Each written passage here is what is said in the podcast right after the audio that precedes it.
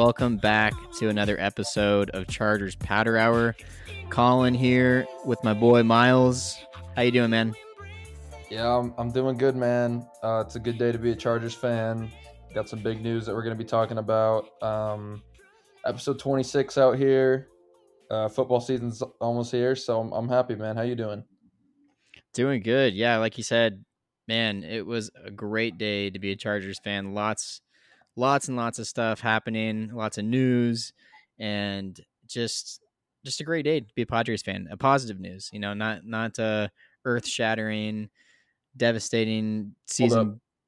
Hold up. You said good day to be a Padres fan. Is it a good day to be a Padres fan too? Oh shit! Did I say Padres? Well, it is a good day to be a Padres fan. Is it? Uh, I mean, Tatis is now out for a while. Hey, hey, so- hey! We we won't dive into it. Sorry, I was literally checking my phone right before we started recording and got a no- notification that they had won. So I apologize. It's a great day to be a Chargers fan and a Padres fan if you're a Padres fan. But I know we have a lot of Dodger fans as well as part of the Bolt family. So I don't want to dive too much into that. But yeah, man, um, lots of positive news um, heading heading into preseason game number two. Um, like you said, you know, joint practices with the Cowboys. We're gonna dive into all that, the highlights, maybe even some of the the lowlights of the day too. So, um, lots of stuff coming your way. Real quick before we get started, though, one, what are you drinking? And two, you have an icebreaker for us. I heard. You've got the icebreaker. Colin's the one that came up with it, so I'm going to let him say it. But um, all right, all right, all right. All right. Today I am drinking a jalapeno pineapple pilsner. Um, Woo! I, Damn. bought 'em- I bought them a few weeks ago. Um, I was doing a little beer review on them. There's the can crack for us. Oh, and- nice. To say, I mean, they're good, but like I can only have like one at a time just because they're super heavy. Yeah. And I mean, it's jalapeno. It does have a bit of a kick to it. Um, What's the ABV on it? Do you know? Does it say on the side? Um, four point eight. Okay, and so it's it it's is- still pretty like on the lighter side. I mean, It is from Omaha's Brickway Brewing Brew Brewery. I always struggle with that word, but yeah. So brewery. Brewery. Yeah, I, I, I couldn't pronounce my R's when I was a kid, so that would have been a fucking doozy. brewery. But yeah, so say that's at what least, I'm yeah. today. It's gonna sit like an absolute rock in my stomach, but only one of them I'll be all right. So Nice, man. Well, that's uh, it's good to see you diving into uh some some more variety. I it's actually like- I just took my first sip. But it's actually it's pretty good. I was gonna I'd be like watch you, be like, yeah, it's dog shit. Where's my Coors Light at? No, it's it's pretty. Honestly, this is also the only beverage I have in my fridge right now. So it was either this or a gallon of chocolate milk. So I'll stick with the alcohol. Gotcha, gotcha. Good stuff, man. Well, um, I myself am drinking a nice ice cold Heineken. So not a huge Heineken guy, but you know, it's it's been a while. I had a bad experience drinking Heineken, uh, like late high school, early college, and may or may not have like puked for a good amount the next day. But it's a good beer. You know, it's uh, what, what do we got here? Let me, let me check the label real quick. Trying to see if I can find the uh, ABV. Five percent, so it's actually heavier than what you're drinking.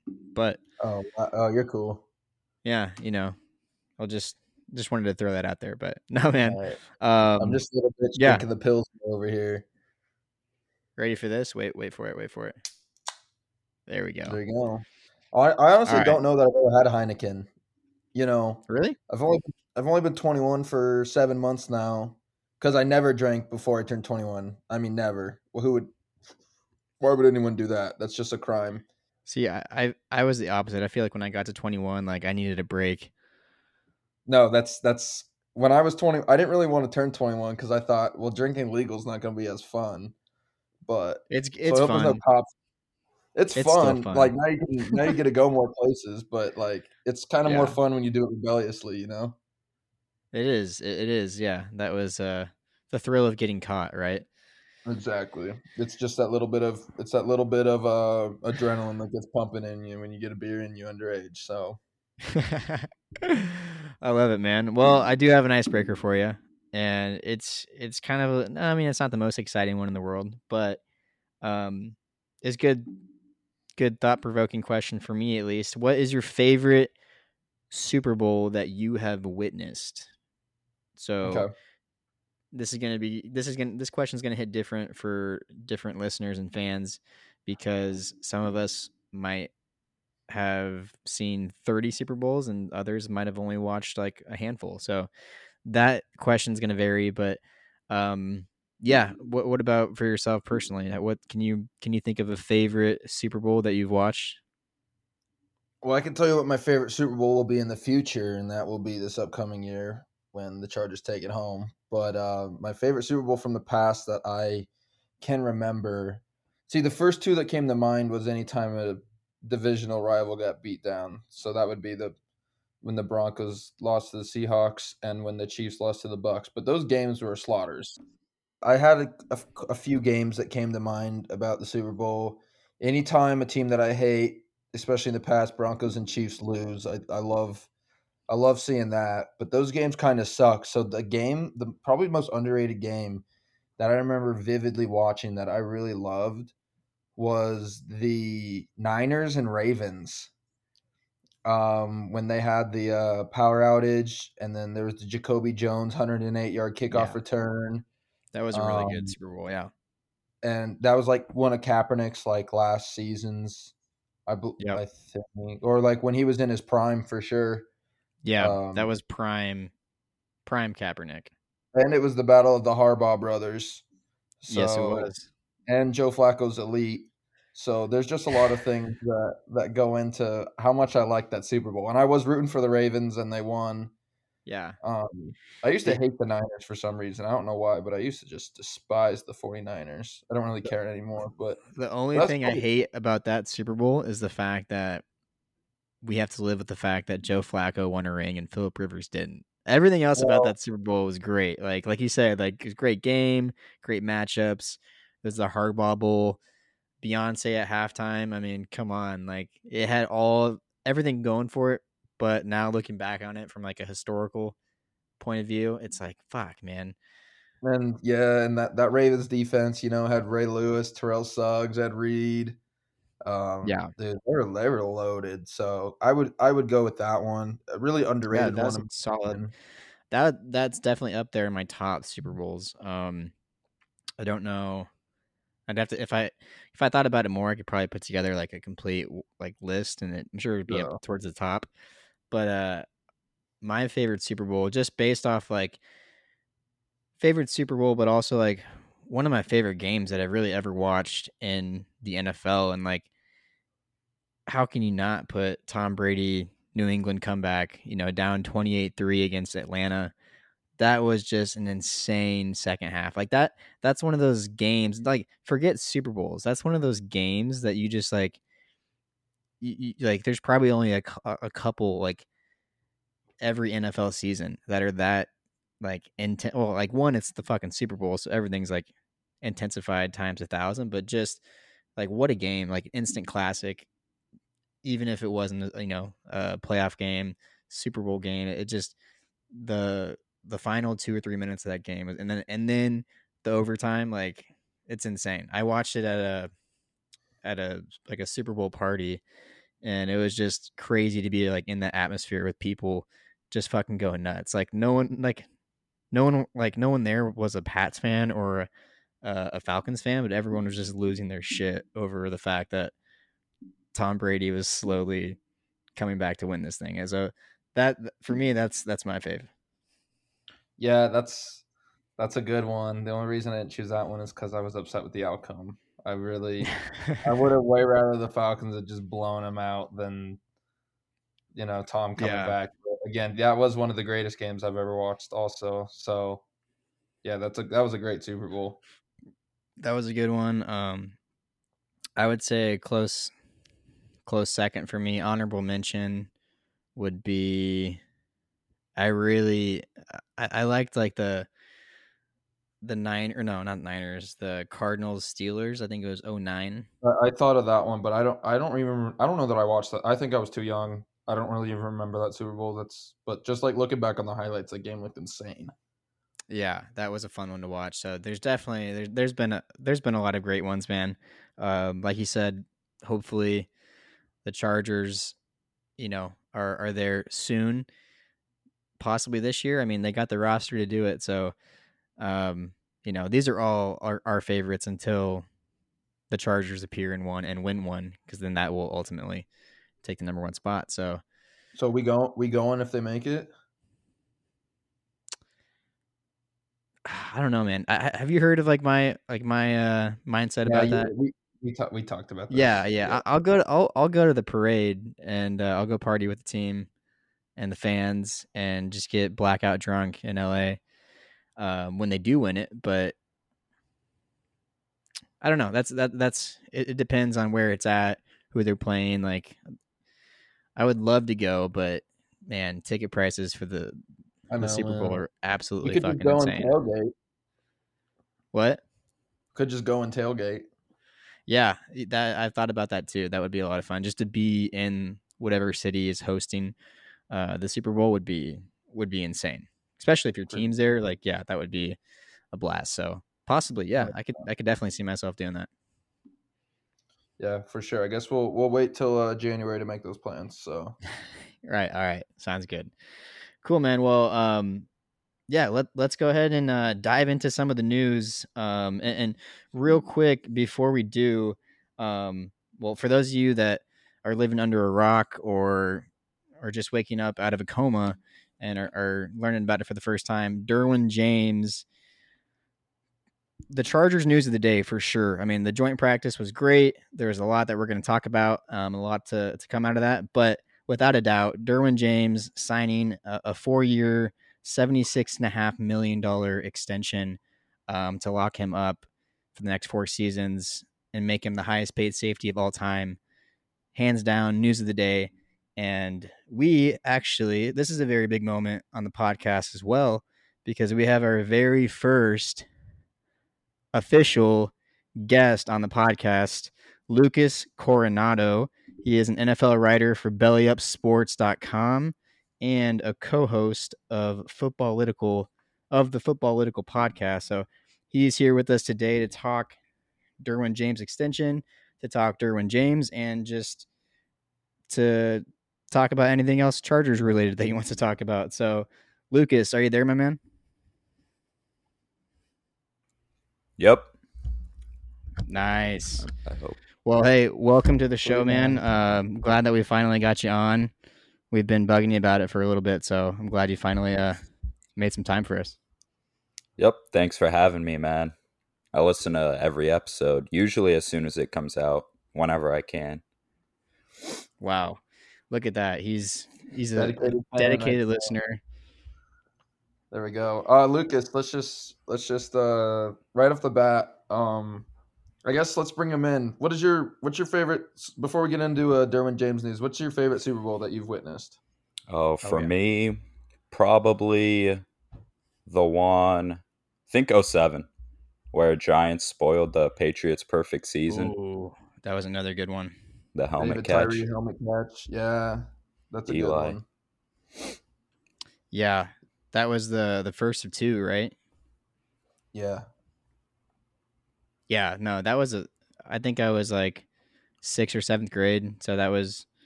I definitely remember watching that one. I remember watching the Giants lose. I was like at a sports bar a couple weeks earlier, like the last was like week eighteen or seventeen, whatever it was, and the Giants played the Patriots like in the regular season finale, and the oh, Patriots oh, yeah. just fucking obliterated them. And then seeing like the Giants just a couple weeks later come back and and beat them and win the whole thing. That was insane. Yeah. And yeah, for me, it's just the spoiling of the perfect season is what got me on that. And then the helmet catch was just one of the best moments in history, IMO, in my opinion. Yeah. No, definitely. Yeah. Iconic. Iconic catch for sure. So, yeah, that's, hey, there we go. That was, those were two other Super Bowls that I'd kind of forgotten about. So, good stuff, man. Well, jumping back into the Derwin James news, um, just wanted to get your thoughts on it real quick. And and for those that don't know, Uh, you're not necessarily a Chargers fan, uh, NFL fan for sure. Who is well? Who is your NFL team? Who do you root for? Is it the Bears? Um, yeah, Bears are who I've liked since Okay, I was young, I guess. Chargers are probably my second favorite now. gotcha. I just like a lot of their players, really. Yeah, I was like, I didn't know for sure. I, I figured it was the Bears, uh, just from based off what I've seen on Twitter. But um, yeah, no, this is good, man. Just to get a you know non-Charger, well, you know, somewhat of a non-Chargers fan's opinion on the Derwin James signing. I mean, Chargers fans everywhere are, are going nuts, and rightfully so. Um, one, what are your initial uh, reactions about the deal? And two, did you do you think the Chargers got a good value? Um, in the deal at, at little over 19 million a year for for Derwin James. Yeah. Um well first I guess well he is one of my favorite players in the league, probably the best safety in the league. Maybe that might be biased, I guess, since he's my favorite, but um he does do pretty much everything on the defense. So I do think that was a steal as well for the Chargers for getting him. You said, yeah, just over 19 million. And the next Yep. highest paid is 18.2 for Minkah. And I think what Derwin brings is just even more. I thought it'd be around 21, 22 million a year. So I feel like Oh, really? Thought- a little bit there. You thought it would be as high as 21 or 22. Yeah, I did just because I thought they'd beat the market by just a little bit more than the 1 million pretty much they did. Well, yeah, and it's interesting too, right? Um, you know, I was reading a little bit more on Twitter today that, you know, not only did he reset the, the market at, at the safety position, you know, obviously being the highest paid safety of all time now, um, now there's I've seen a little few rumblings about, you know, how like what that could possibly do for the current safety market. I know Jessie Bates is still one of those guys out there that, you know, he's looking to get paid and it doesn't at this point seem like the Bengals will re-sign him. Um, is there a chance in the next? Do you see anyone in the next two, one to two seasons, beating this deal or, or getting more than than Derwin's getting paid? Because I think for me, that's like the, you know, what's this going to do for the market now? Yeah. Um I'm not really sure who's uh expiring, I guess at the safety position, but I would probably say yes just because anyone that's usually in the top 3 to 5 conversation will usually does end up resetting the market like we saw with DeAndre Hopkins a couple years ago and Tyreek this year. Um, obviously, both can't be the best receiver in the league, but they were being paid like it, or are being paid like it. Right. Yeah. Uh, Miles, your thoughts on? Well, yeah, same questions. What are your, what are your thoughts on the uh, initial signing? I mean, I know you're stoked, but uh, what do you think about the value and um, you know what do you think about the the safety market? Yeah, um, obviously, kind of like Lucas, I'm extremely biased, um, but I think Derwin James is maybe a top 10 player talent wise in the NFL. Just the things that he does on the defensive side of the ball. I mean, he literally take he can take a whole position out of the game if he wanted to. When like you're playing guys like Travis Kelce, tight ends are non-existent in any other team's scheme. So his value to this defense and his value to Brandon Staley's scheme in general. And I mean, we've even talked about Derwin, how he's like a recruiter. JC Jackson wouldn't be on this team if Derwin um, didn't, you know, talk to him about coming to LA and teaming up with him.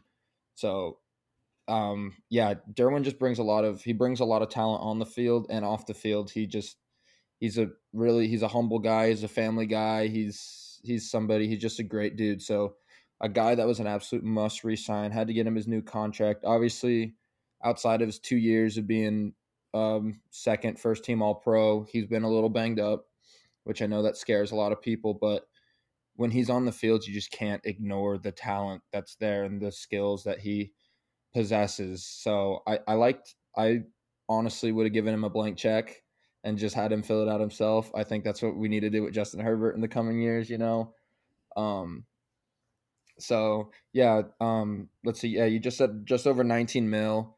I was thinking I was thinking 20 something, lower 20s, kind of like Lucas. So definitely cool with just over 19. Um, and that's kind of a luxury you get when you have a star quarterback on a rookie deal still.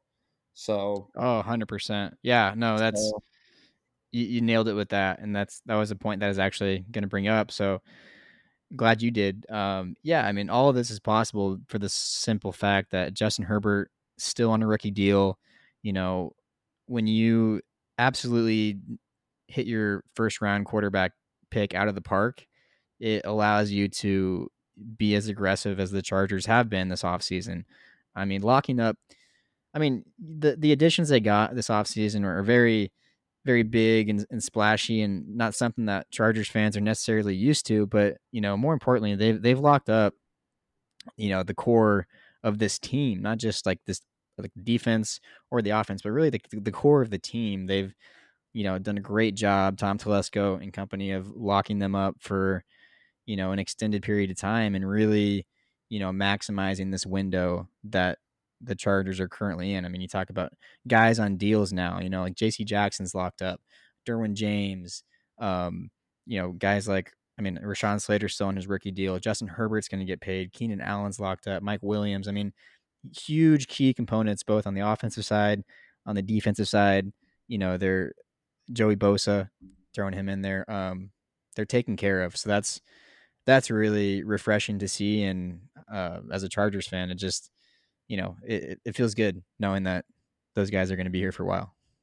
Yeah, that's one thing that I do love about being a Chargers fan is we see the the the potential and like the dudes that they've drafted. I mean, like you mentioned, Joey Bosa, Justin Herbert, Mike Williams, Keenan Allen, now Derwin James are all people that have gone on and gotten a second contract from the Chargers. Obviously, Rashawn Slater's most likely gonna become another one of those guys. So, um, shout out to Lesko for just his job um, with drafting. Definitely a very underrated drafter outside of that number 99 guy that we do not speak about. But, um, you know, even Michael Jordan misses a shot every once in a while. So that's true. That's all right.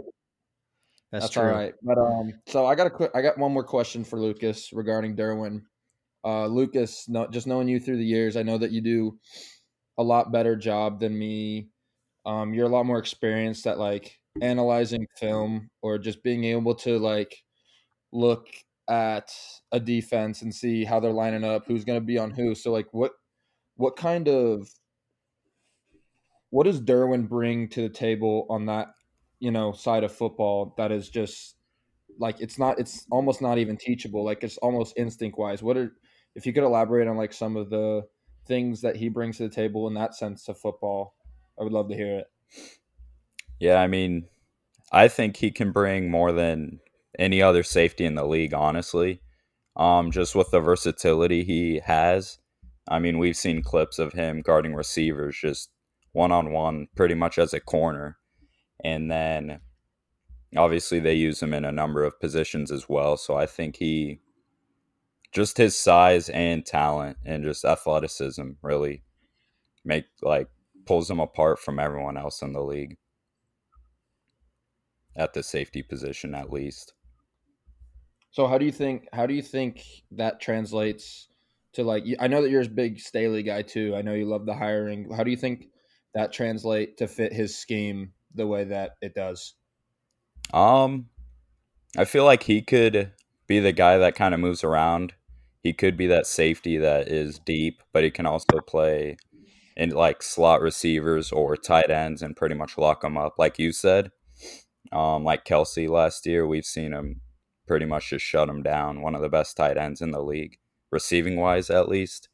And yeah, uh, they did just draft JT Woods. I know we've talked about him, and um, yeah, we'll see how they use him, Adderley, and James if they are all on the field at the same time at some point. Would you would you consider Derwin a guy that's probably like scheme free. Like when I say scheme free, like it doesn't really matter what kind of scheme he's in. He's to be able. He's to succeed to his highest potential. Yeah, I think so because um, not a not a lot of safeties at least are like that. Let alone players on defense um, in general. But like I said, he could play the deep, um, one of the deep halves, or just lock up any receiver really, or at least slot receiver or tight end with his size to play tight ends even. Well, and I think too one of the, unique things about Derwin is, you know, and this is like I love talking about this either like on Twitter or just with whoever you know it may be talking in NFL. Um, you know, people that don't necessarily follow the Chargers or or really know about Derwin James. I mean, you have, you have to remember like he's kind of had a lot of time that he's missed already just in his first couple of NFL seasons, and unfortunately because of that, it's really kind of put a a blanket on him and, and he doesn't get the national recognition that I feel like he should or that he at least deserves. Um, but I love talking to people who, you know, their argument is, you know, oh, the Chargers overpaid. You know, he only had X amount of interceptions last year, and and and like they're looking at him from like a specific, like a sole like safety, like a standard safety, and it's like he brings so much more to the table. I mean, he he can rush the quarterback, he can play corner, um, you know, he can cover tight ends, he can play linebacker. Like, you, know, you can you know move him around in the box.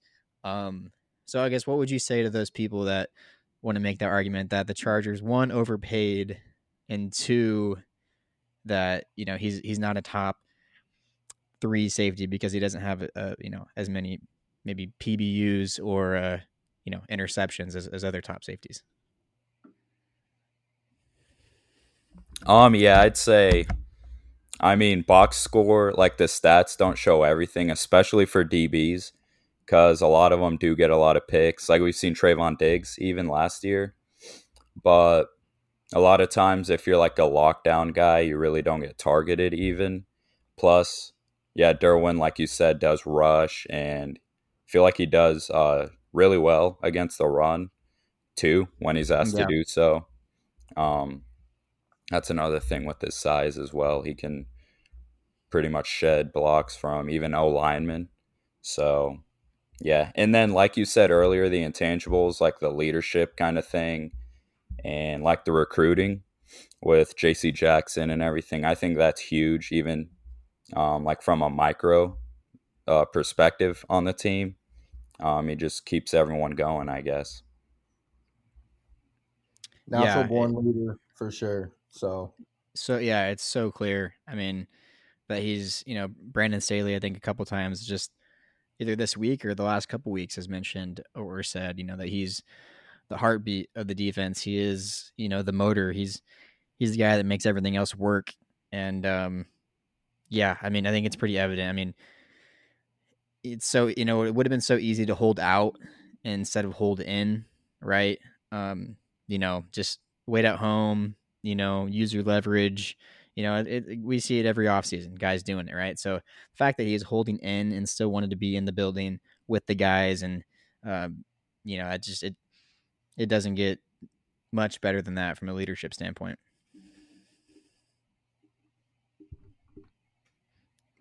All right. Any other uh Miles Lucas, any other thoughts on uh Derwin James? Oh, Miles, you did say you had a couple questions about uh Herbert for Lucas.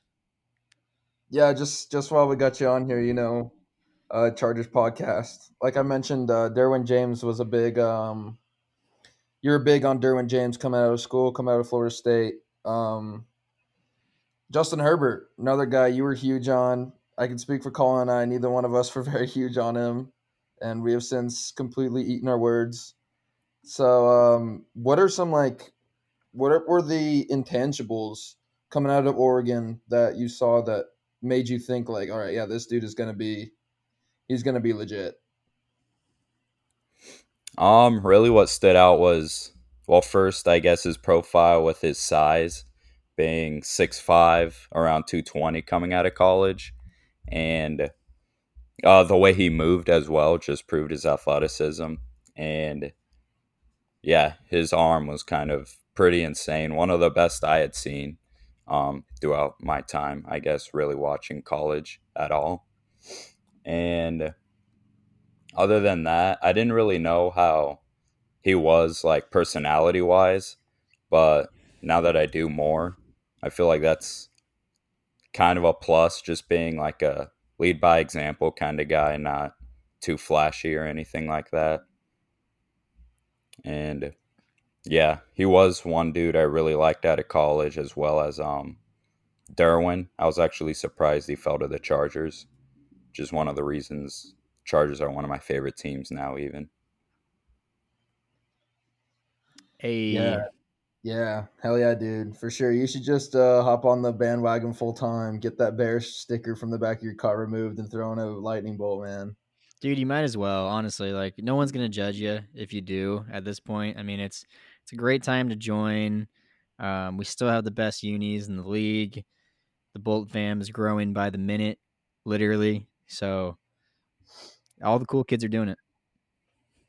Yeah, for sure. Um, I would say one last thing before we get you out of here that I just want to ask you: What are your year three expectations for Justin Herbert, and overall, what are your expectations for the Chargers this year?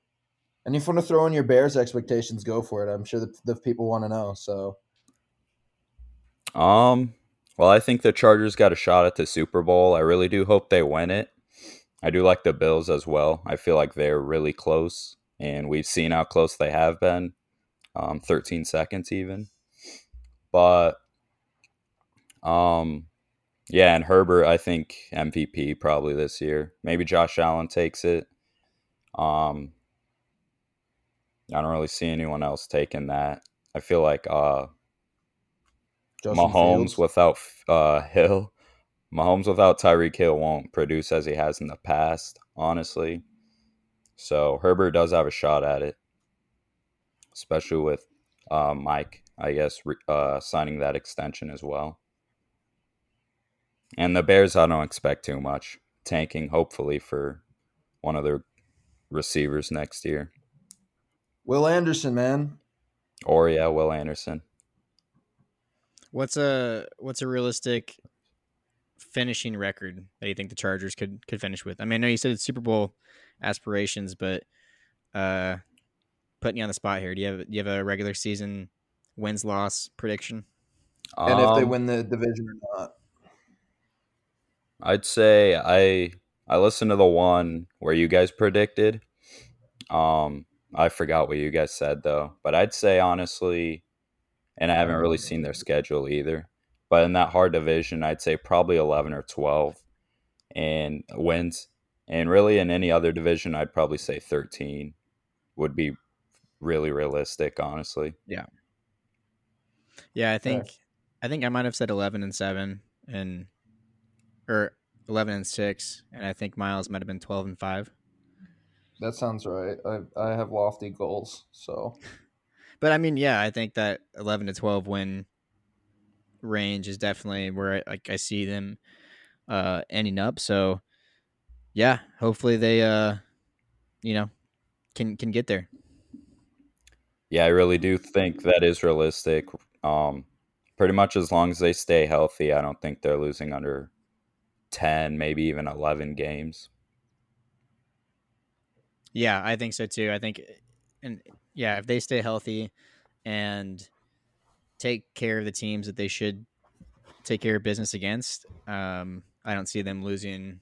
Definitely don't see them being under 500, and definitely don't see them, um, you know, winning less than, than 10 games. So I think we uh we're pretty on par with that. But uh, um, any other questions for for Lucas Miles? Yeah, we got our fantasy draft. Who you drafting number one overall this year, man? If you got the number one, o- if you got the one overall pick, Jonathan Taylor. But um, anything after that, I got to go with Saquon, even though it, probably it definitely doesn't make sense. I'll go with my favorite player. I will say that I I picked eighth in my uh in one of my leagues that I drafted last weekend, and I got Ja'Marr Chase eighth, and I got Deebo at like eleven or twelve because it snaked back. So not too bad, I guess. We'll see how it goes. yeah. Yeah. And uh, just real quick uh, for any of our listeners that are located in Nebraska, uh, catch Lucas doing his punishment from last year. Uh, downtown Lincoln Friday night. Um, he's got to be. He's going to be playing the recorder downtown, trying to raise twenty bucks in front of everybody. So catch him Oh, out was, there. that the, was that the fantasy football punishment? yeah, Nice. You had to you had to go play the recorder and, and be at like a, a street performer, like have your little hat out as people like dump quarters and dollars into it. Yes, sir. I will be downtown. Is it? Yeah, somewhere around there, and playing some jams on, the bench. quarter for getting last. Oh, that's great, man. Yeah, we uh we'll have to come up with something in the in the Chargers uh in the Powder Hour fantasy uh league. So well hey man, uh we appreciate having you on. It was it was good to talk Chargers football with you, talk Derwin James, Justin Herbert. And uh yeah, man, we'll we'll have to do this again soon. Um unfortunately the Chargers don't play the Bears this year, but I'm sure we'll uh we'll find some time to have you on and uh talk talk football. Yep, and that's probably a good thing that they don't play. But um, yeah, thanks for having me as well. It was a blast being here with you and Miles.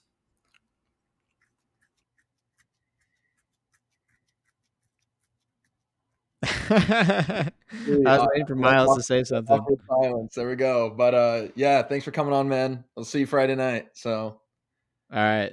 Sounds good. See you later, Lucas. Yep, thanks for having me once again. All right. Good stuff, man. Um, yeah, I was I was waiting for you to say something as he was hopping off, I and I was was waiting like, for you to say something, but yeah, it's all right. uh, funny, funny. All right, man. Moving on. Um, and other Chargers related news because it was a very eventful day in in uh, Chargers world. But uh, the first joint practice today with the Cowboys, and overall, I would say it's it was a success. And just wanted to highlight the day, kind of um, real quick before I do highlight the day.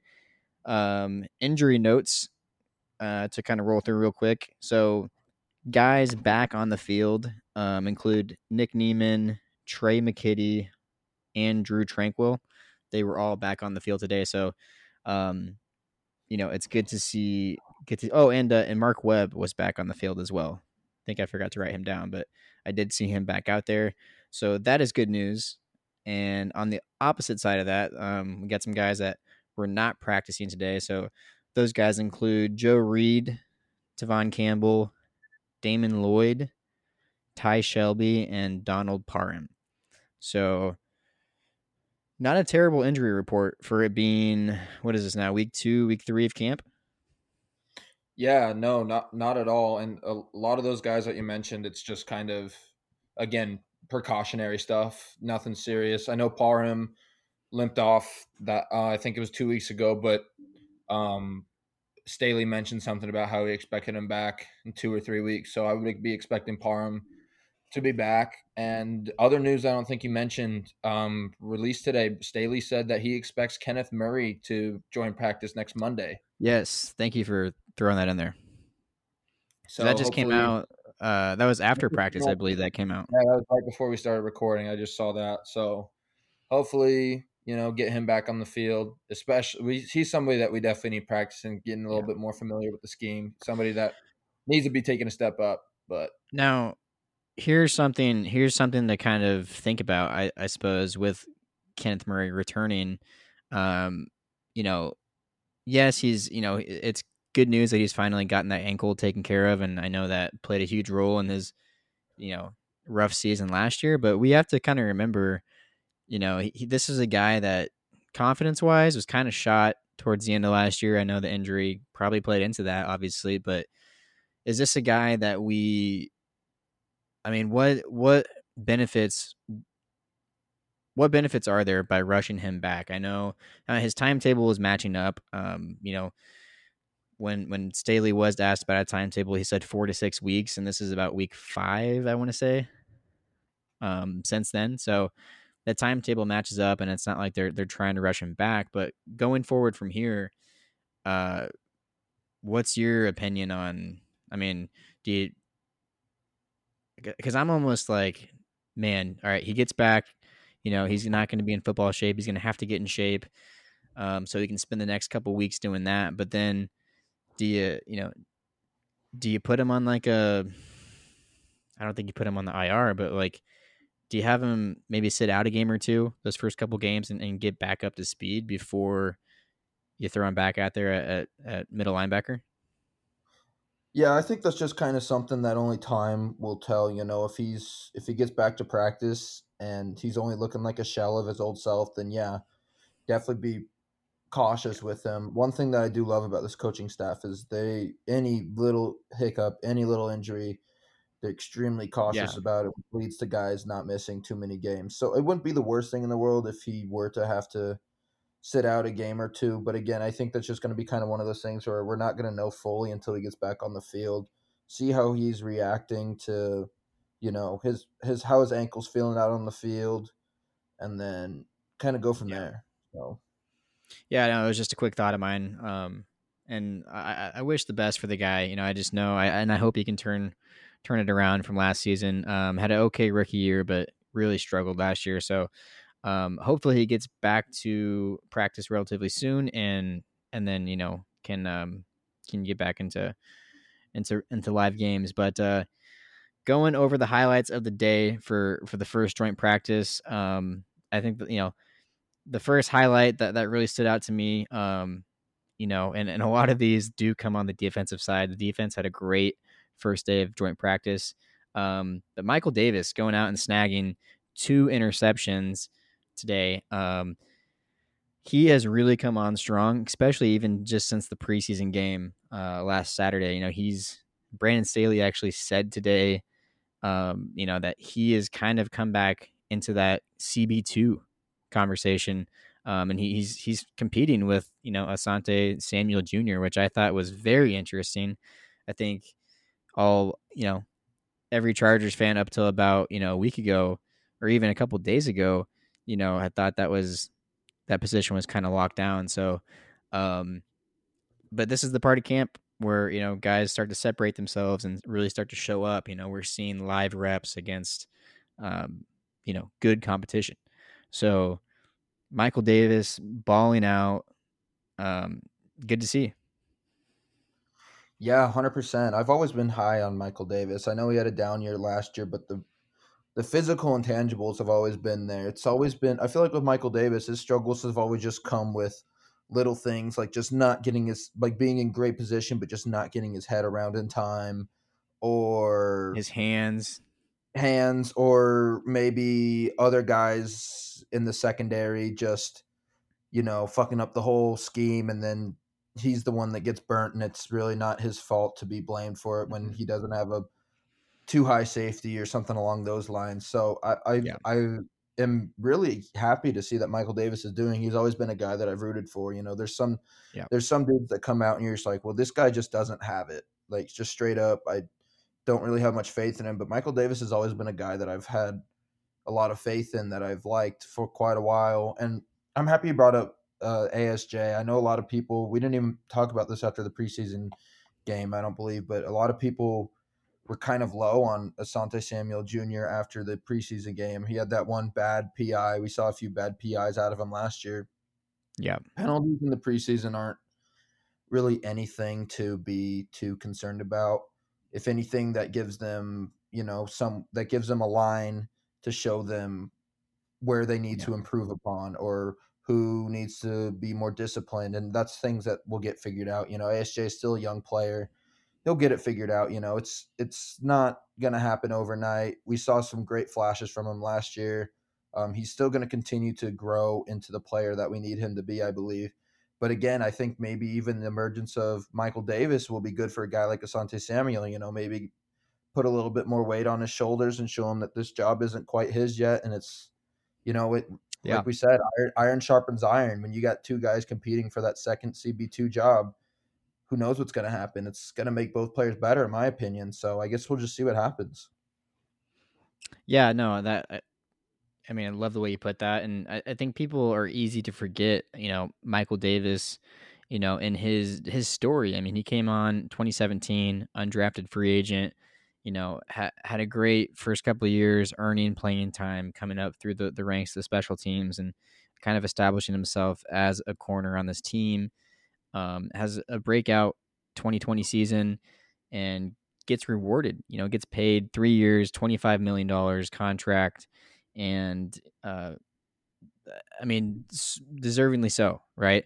And then you know, change of scheme, change of staff. Um, he kind of had to you know reinvent himself really after he had found a stride with an organization and you know a, a defense and, and Gus Bradley and and everything there. So, uh, you know, Vato is always you know striking me as a as a sharp guy, as a quick learner, and I think he's really you know starting to kind of benefit from Staley's defense and, and his teachings. So, um, you know, I'm really excited for Michael Davis this season. I think he can have a, a, a more of a bounce back year from last year and and even you know get more comfortable with this scheme and really find his place.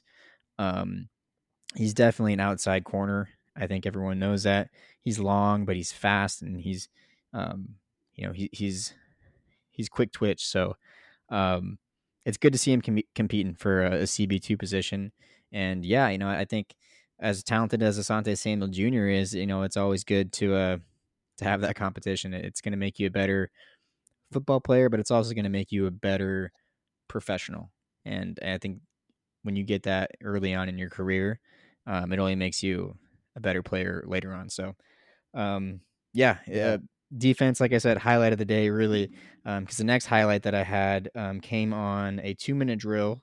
Um, the Cowboys run offense, and on third down, Khalil Mack gets into the backfield on a beautiful move, creates pressure on on Dak Prescott.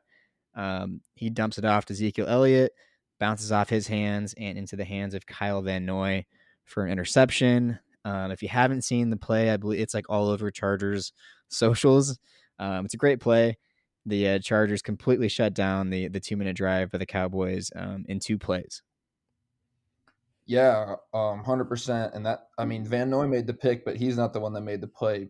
Khalil Mack is absolutely like now that I'm seeing him, you know, get these practice reps, and he was going along. He was going with Tyron Smith, who's been one of the better tackles, one of the, probably top five tackle in the league for years now. Um, he just straight muscled him and did a little bit of a his his bend is ridiculous. He got he got around yeah. him with ease, and that was able to get somebody somebody got their hand on the ball and it landed in Van Noy's hands. But like Khalil Mack is insane, dude. I'm just so excited because like in the past we've seen people triple teaming Joey Bosa, allowing yeah. him to not get to the rusher. So now what now what our team's gonna do when you have both those guys coming from each side, that just makes me so excited to see what they're gonna do to Derek Carr week one. I just I literally cannot yeah. wait. Well, both those guys coming on the outside, and then something that I think I mean, obviously, we it was a big splash when we signed these guys, but I still think it's somewhat underrated. Is just how much the interior pass rush is going to help the guys on the outside.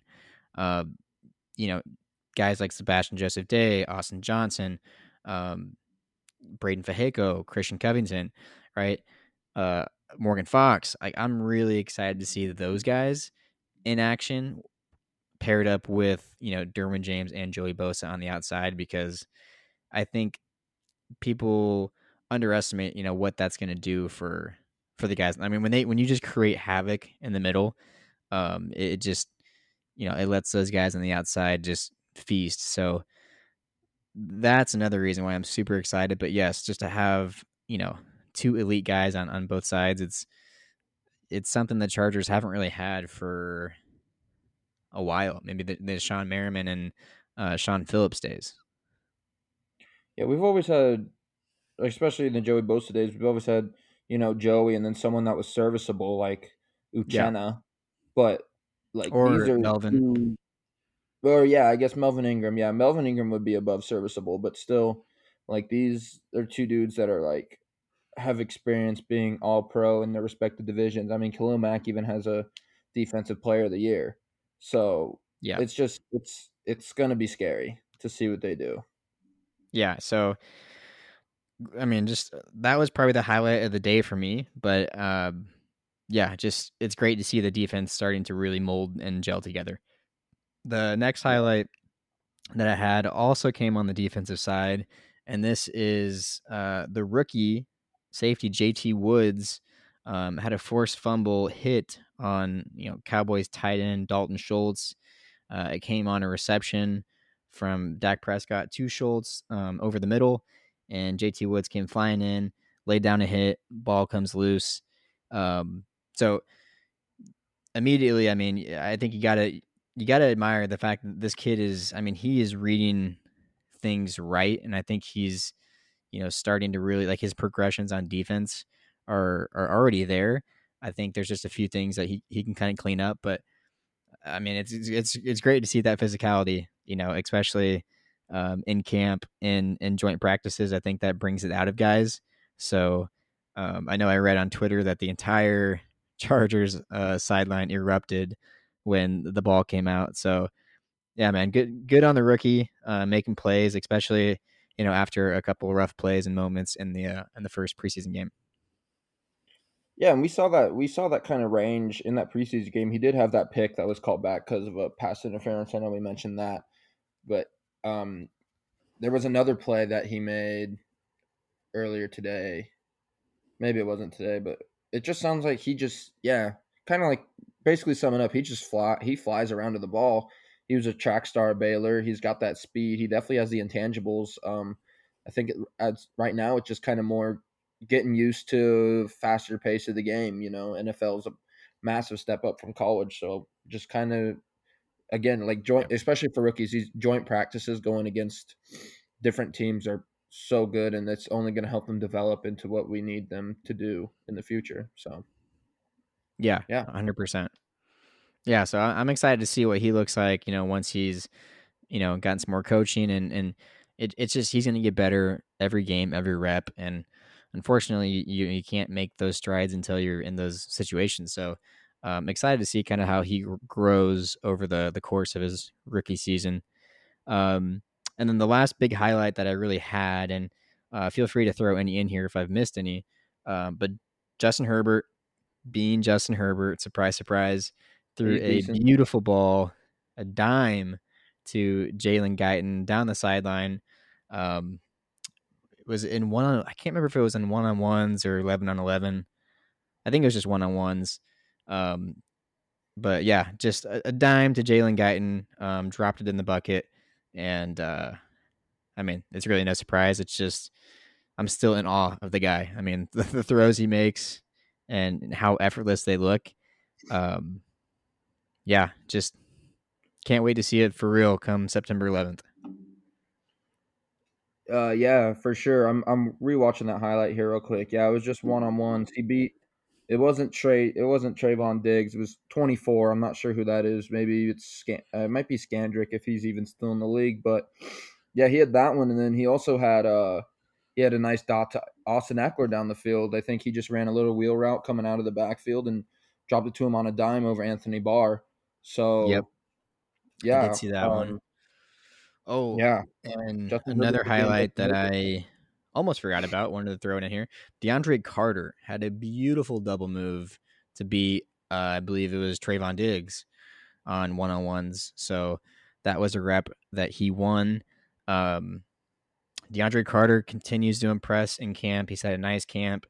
Um, I don't believe we'll see him at all in the preseason, really. So he's really a lock um, to make the roster. And I think I think he's he's squarely in position to win the the wide receiver four position, uh, which which means Jalen Guyton would probably, as of now, I mean, still have a couple preseason games to go, but I mean, I, I think uh, I think Carter, in my opinion, is is starting to kind of separate himself um, for that position. Yeah, hundred percent. You know, Watch out for Michael Bandy, though. All I'm saying. Uh, it sounded like he another highlight. Yeah. He, bro- he broke a dude today. I heard.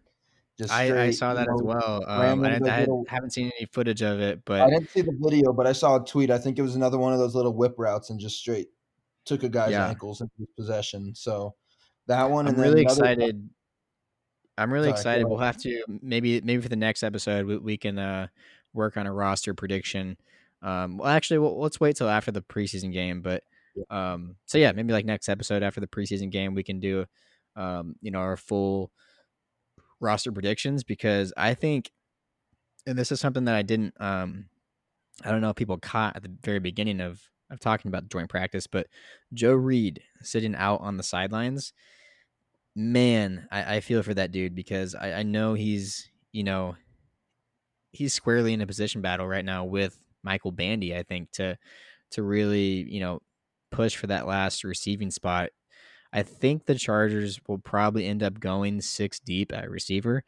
Again, that's a conversation we can have in our our roster predictions and what that could possibly look like. But yeah, Michael Bandy continues to show out.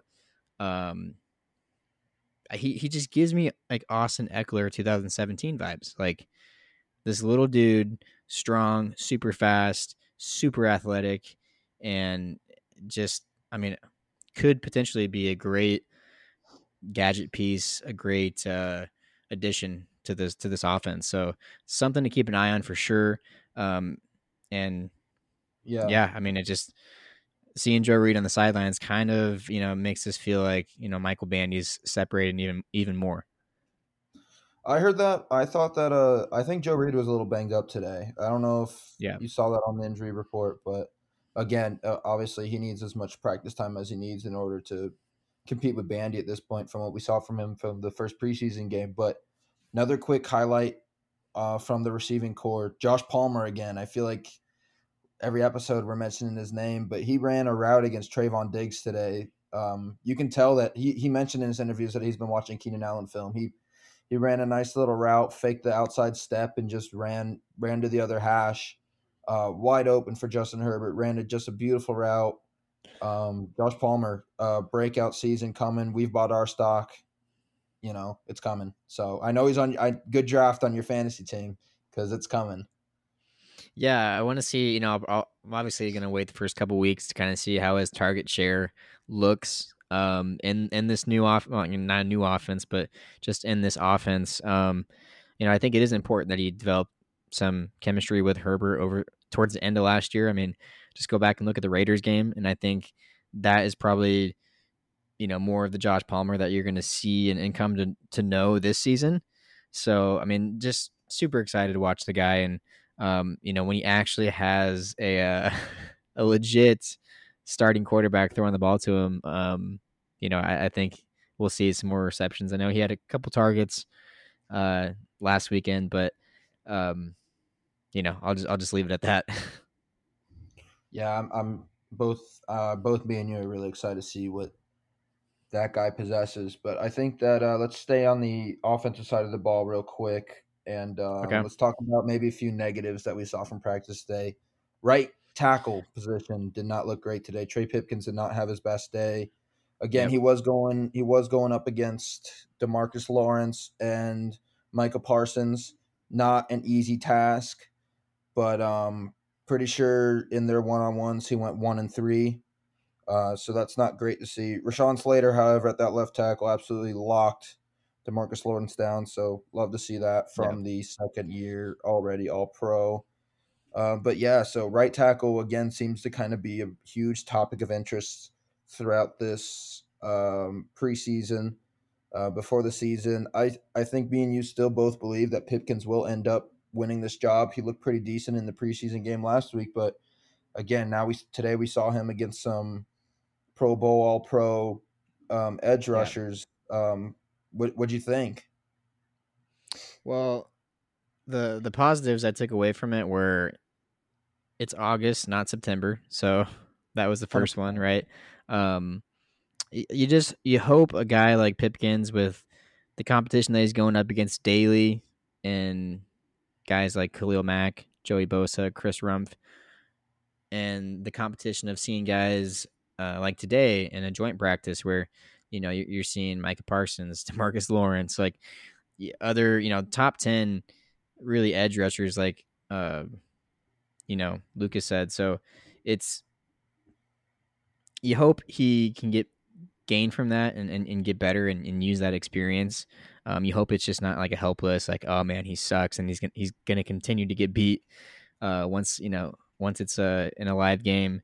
Um, my whole take on it is I think that like as great of an offseason as the Chargers had, I think Chargers fans kind of like distracted themselves from the fact that right tackle is still going to be an absolute liability, whether it's Trey Pipkins or Storm Norton.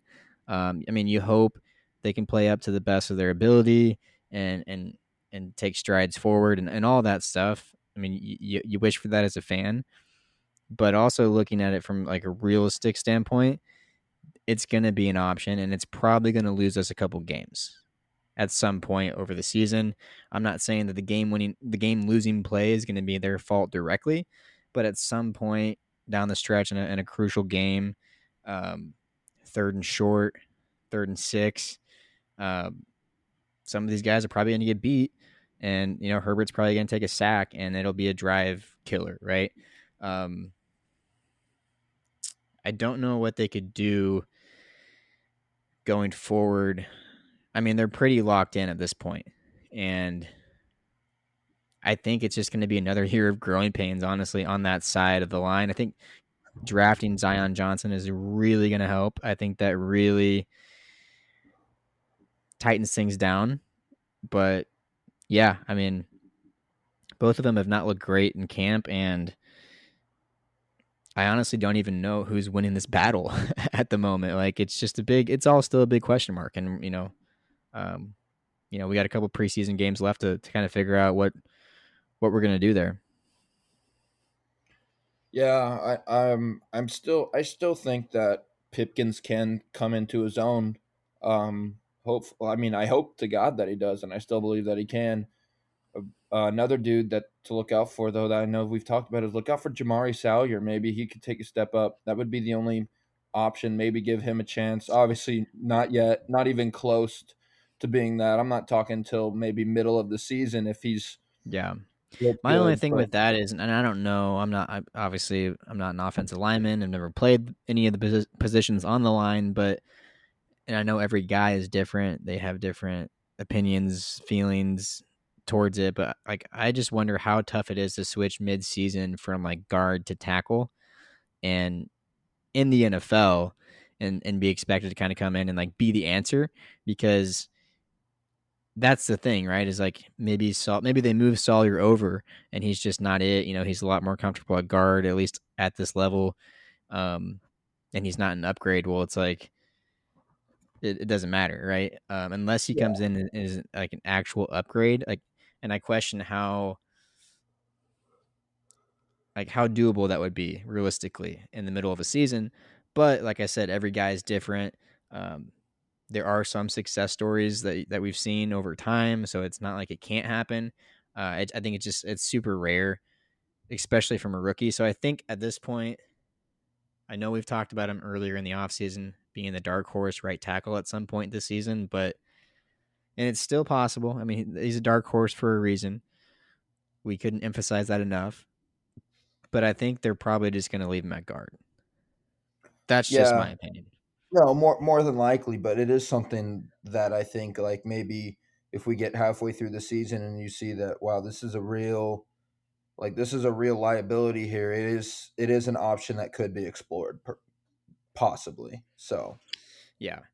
And honestly, like outside outside of that, I mean, the offensive highlights today, I think I mean that Herbert those those couple plays that Herb those throws that Herbert had to like you said Ekeler um, Guyton in one on ones, DeAndre Carter in one on ones. I mean, um, he also had a nice pass to Keenan Allen over the middle where he was like wide open and, uh, you know, was able to to get some more yards on the ground. So I mean, Herbert being Herbert, um, the line was the right side of the line, anyways, was a little shaky, um, but just didn't see.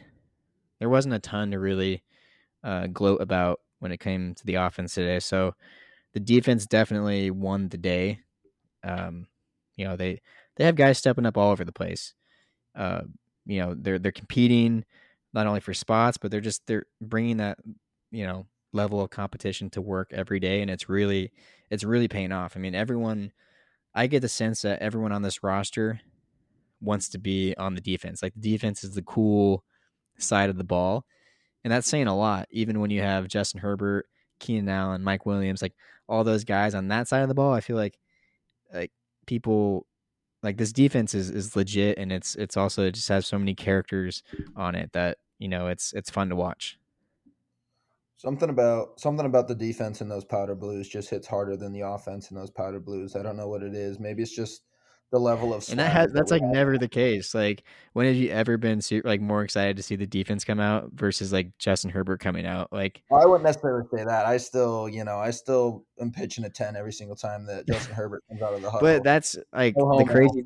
Uh, just the thought of it though is crazy. Like, because that's never been the case, you know. So, um, yeah, it's just gonna be so much fun to see Khalil Mack, Joey Bosa, JC. Like, it's gonna be like in an Avengers lineup coming out uh, of the you know off the sideline every series. Um, it's gonna be a lot of fun. But yeah, I just uh, overall on the defense. I mean, what what were your thoughts today?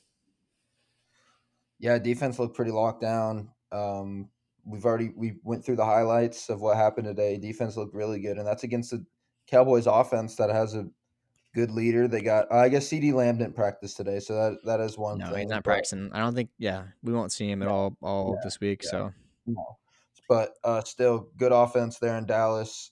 Um, going on our offense, I'm not really too concerned about it. Um, you know, there's going to be days, especially when you're going against perennial All Pro pass rushers um, that those Cowboys have. Um, not too worried about it. Uh, again, we highlighted some receivers. Receivers were making plays today. Ekeler and Spiller were sounding like they were making plays. Justin Herbert still making his throws it's just really one one spot on that offensive line that is a little eye opening, but still nothing to be too yeah. concerned about. Um, still being a month away from live NFL action. I think. I, I here's a, I think I mean it's nothing to worry about. I don't think you got to look at that position and be like, oh fuck. But it's also like, I think fans need to start approaching. Like, I'm all about not hyping yourself up to the point where you're going to let yourself down later right? So if i if i can like prevent that for for people or for other fans um then i'll try to. Obviously not everyone's probably going to agree with me but i think people need to start looking at the right tackle position as it's a it, we just one we just need them to be a serviceable right tackle and then understand what the word serviceable means in that definition where it's like yeah you know, serviceable means that they're going to lose reps. They're going to give up sacks.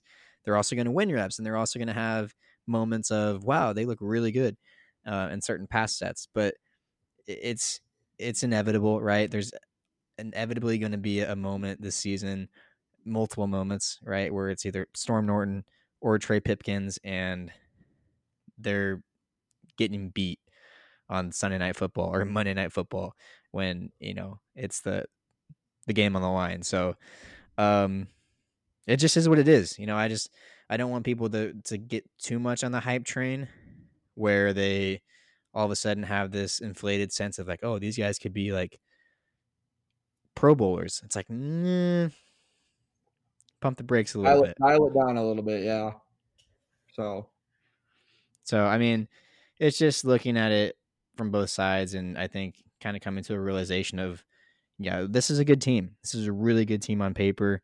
They have the leadership, they have, you know, the staff, the coaching, and at the end of the day, it's a playoff team on paper. It should be a playoff team at the end of the season, and it should be a team that's that's uh, pushing for a Super Bowl. But you know that that doesn't mean they're they're every team has their weaknesses. Even the uh, um, fuck who won the Super Bowl last year? I'm totally blanking. The Rams. Even though the Rams won the Super Bowl, like they, they had areas on their roster that, you know, fans could probably talk about like, oh fuck yeah, that player was was not good. like it just it's yeah. it's the NFL. It's gonna happen. Yeah, uh hundred percent. Um you got any notes any other notes from camp today? I got one more thing I want to add, non related to camp or camp joint practice. You got anything else you want to add real quick? Um Oh, I also uh so we shout we shout out shouted out JT Woods earlier, but Bryce Callahan had a nice quiet little day there. Had some nice pass breakups and one on ones, and um, it's just quietly had a really good camp. So that's another positive. Um, but yeah, that was the last guy that I wanted to show some love to. Yeah, for sure. Um, looking forward to day two tomorrow. Uh, we'll try to get you guys some content over day two. Probably we'll probably mix, mix that in with um, talking about the uh, preseason game that's going on this weekend. So we'll just we'll add a few notes in. Um, quick before we get out of here, Popper dropped some news on us two days ago about a few players that the Chargers waived. Um, Maurice French, Brandon Peters, uh, Skylar Thomas, uh, Forrest Merrill, and Isaac Weaver. So that trimmed their roster from 90 down to 85. Um, Yep. Obviously, I think out of those guys, the bigger names is Maurice French and Forrest Merrill. Um, Yep. yeah. Any, any thoughts on those? Oh, I think I saw Forrest Merrill. Uh, he got put. he on was the injured. Yeah, he was injured, but then they then they So- waived him. So I, th- Oh, okay. yeah, Uh, no, I mean, Maurice French. You know, I don't know where he really was in those wide receiver battles. Um, you know, there's there's a lot of guys there, so, uh, you know, kind of sucks for him, but you know that's that's life in the NFL. So, uh, and Brandon Peters, I mean, he was never going to be on the squad, just knowing that we already have three quarterbacks. So, I mean, yeah, not nothing too much Really no- there, but uh, no surprises there. Um, Yeah. So roster's down to 85. It's got to be to 53. And when's that happen after the final preseason game? yeah, they'll, they'll week by week we'll see. I think we'll see like It'll dwindle every down. week Well, at this yeah, point. it'll, yeah. it'll start dwindling down. Yep. Um, uh, so that's what I've got to add. Um, you got anything else? yeah, I want to take a second and uh, promote a few things that we here at Chargers Powder Hour have going on. So, um, one in in honor to uh, celebrate the Derwin James contract extension news, um, we are doing a Derwin James jersey giveaway. And you might ask yourself, how do I enter said giveaway? Well, it's really easy. All you have to do is follow us on Twitter and Instagram. And even that's easy because we, we have the same handle for both. It's at Powder Hour Pod LA. Um, if you're on Twitter, like and retweet.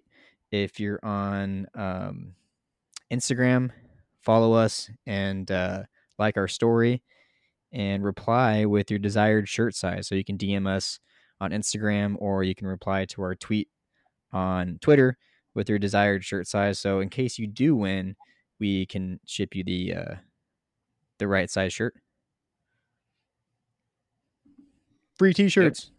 Yep, free T-shirts. Who doesn't Who doesn't love that? So yeah, go ahead, hit us on the gram, hit us on the Twitter, and uh, hopefully, you can- hopefully you can get a free T-shirt out of it. Shout out Derwin James. Yes, sir. Um, other than that, no. I mean, I just wanted to plug that real quick. Um, man, just a super exciting day to be a Charger fan, and um, hopefully, you know, tomorrow's even better. Yeah, for sure. Um, with that, it is today is Wednesday seventeenth. Next preseason game is uh this upcoming Saturday, so that makes that the twentieth. Yes, the twentieth.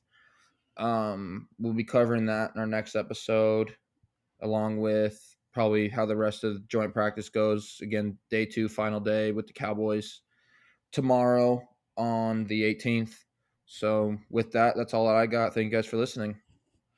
yeah thank you everyone for listening and supporting the show um, once again follow us if you haven't already on twitter and instagram at powder hour pod la uh, don't forget uh, to leave us a review either on spotify apple podcast or wherever you're listening um, helps us make the show better for you guys and uh, we just really appreciate your feedback so please give us five stars otherwise don't bother giving us a review um, just kidding. You, you can give us, be honest. Uh, but no, other than that, man, that's all I got. So we'll go ahead and get out of here. But uh, yeah, peace.